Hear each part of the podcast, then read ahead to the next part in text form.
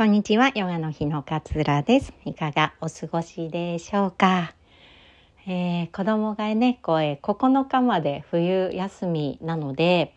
えー、年明けの、えー、音声はすべて年内にこう録音を済ませていたのですが、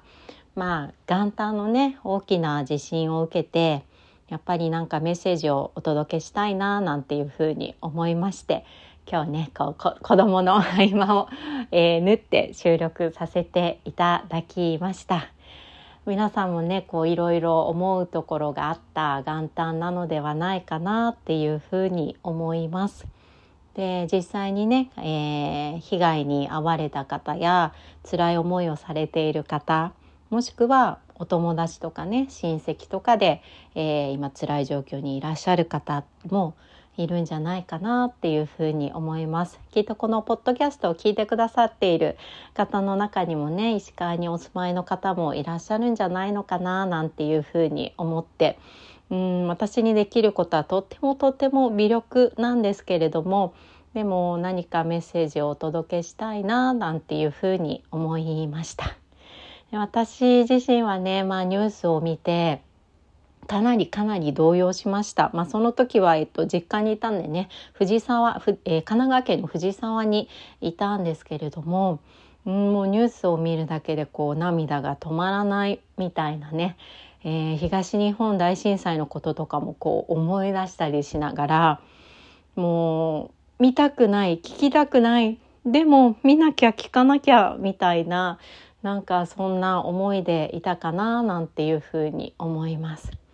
今ね辛い思いをされている方どうかどうか希望を捨てずにいていただきたいなっていうふうに思います。えー、私たちはねこうたくさん地震が多い国ですね日本って。なのでたくさんの経験を体験をしてきているので私たちには知恵があります。でどんなにこう甚大な被害があったところでもみんなで助け合いながらこう復興をしていく姿っていうのを私たちは実際目の目の当たりにねして、えー、知ることができています。なのでどうかどうかこう希望を捨てずに、えー、いていただきたいなっていうふうに思います。でニュースを見ていてこう辛くなってねしまう方もたくさんいらっしゃると思うし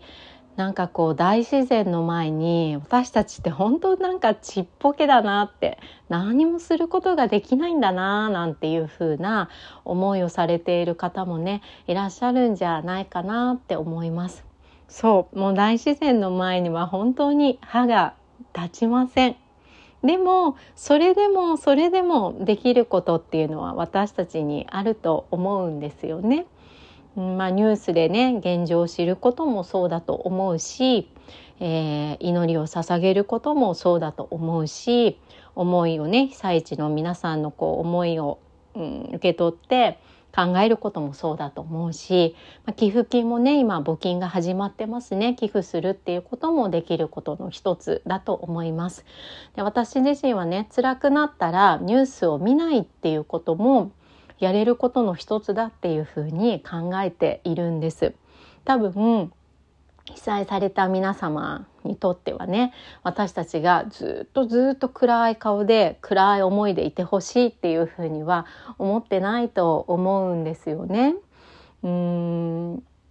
むしろねこうずっと暗い思いでいない方が救われるっていうこともあるんじゃないかなっていうふうに私自身は感じています。なのでうん無理にこう感情を抑えることっていうのは、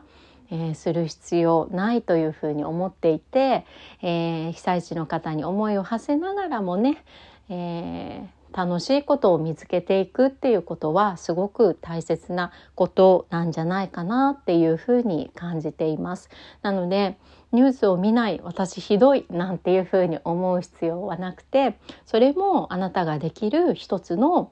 チョイスなんじゃないかなっていうふうに私自身は、えー、感じていたりします。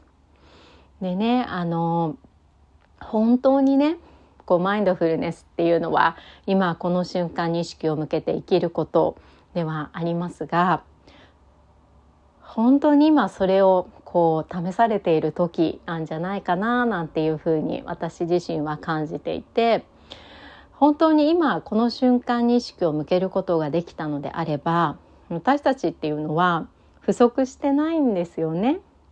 そう震災が起きても太陽もああの出てくるし毎日っていうのは来るわけですよね平等に。でそう考えると、うん、吸える空気もあるしこう勝手に動く心臓もあるしって思うとねなんか不足しているものっていうのは一つもないんじゃないかなって思います。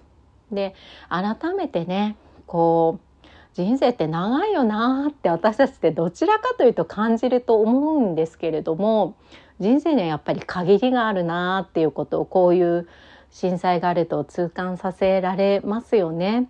そう思うとねやっぱり今この瞬間をどれだけ丁寧に一生懸命生きるのかっていうのが大切なことだと思います。ね亡くなられた方もいらっしゃいますあの1秒でもね長く生きたかったって思ってらっしゃった方もいらっしゃると思うんですその方の分までもね丁寧に丁寧に今に意識を向けて今が一番若い今が一番大切です私たちはね、えー、過去未来って時間の概念を持っていますけれども存在するのって今この瞬間だけなんですよね。そう思うとやっぱりこの今っていうのを大切に大切に感じながら味わいながら生きることが大切なんじゃないかなっていうふうに思います。でね失って初めてない状態になって初めてあ水が出るのありがたいな暖かいお布団で眠れるのありがたいなって感じますよね。でもそれって多分普段から実は感じられることで普段からそれを感じられている方っていうのはきっと感謝の気持ちをお持ちの方だと思うんですよね。忘れたか時に思い出すのではなくて今この瞬間に向けて今あなたの周りにある幸せに気づいていくことこれはすごくすごく大切なことなんじゃないかななんていうふうに感じております。いろいろとねこう、うん、感じる元旦ではありましたけれどもきっとね起こっていることっていうのはうーん意味があるようで意味がない例えば私たちが何かいけないことをしたから、うん、地震が起きたっていうよりも起きたことはねもう本当に、うん、意味がないというかフラットなニュートラルなことでそこにどういうふうに意味付けをしていくのかっていうのは私たちがやるべきことなんじゃないかなっていうふうに感じております。今日はねちょっとこんなお話をさせていただきました。えー、どうかどうかあのこれ以上被害がね広がらないことを心よりお祈りいたします。では、えー、明日からねまた通常のお話をさせていただきたいなというふうに思いますいつも聞いてくださり本当に本当にありがとうございます今日もあなたらしい穏やかな一日をどうぞ丁寧にお過ごしくださいさようなら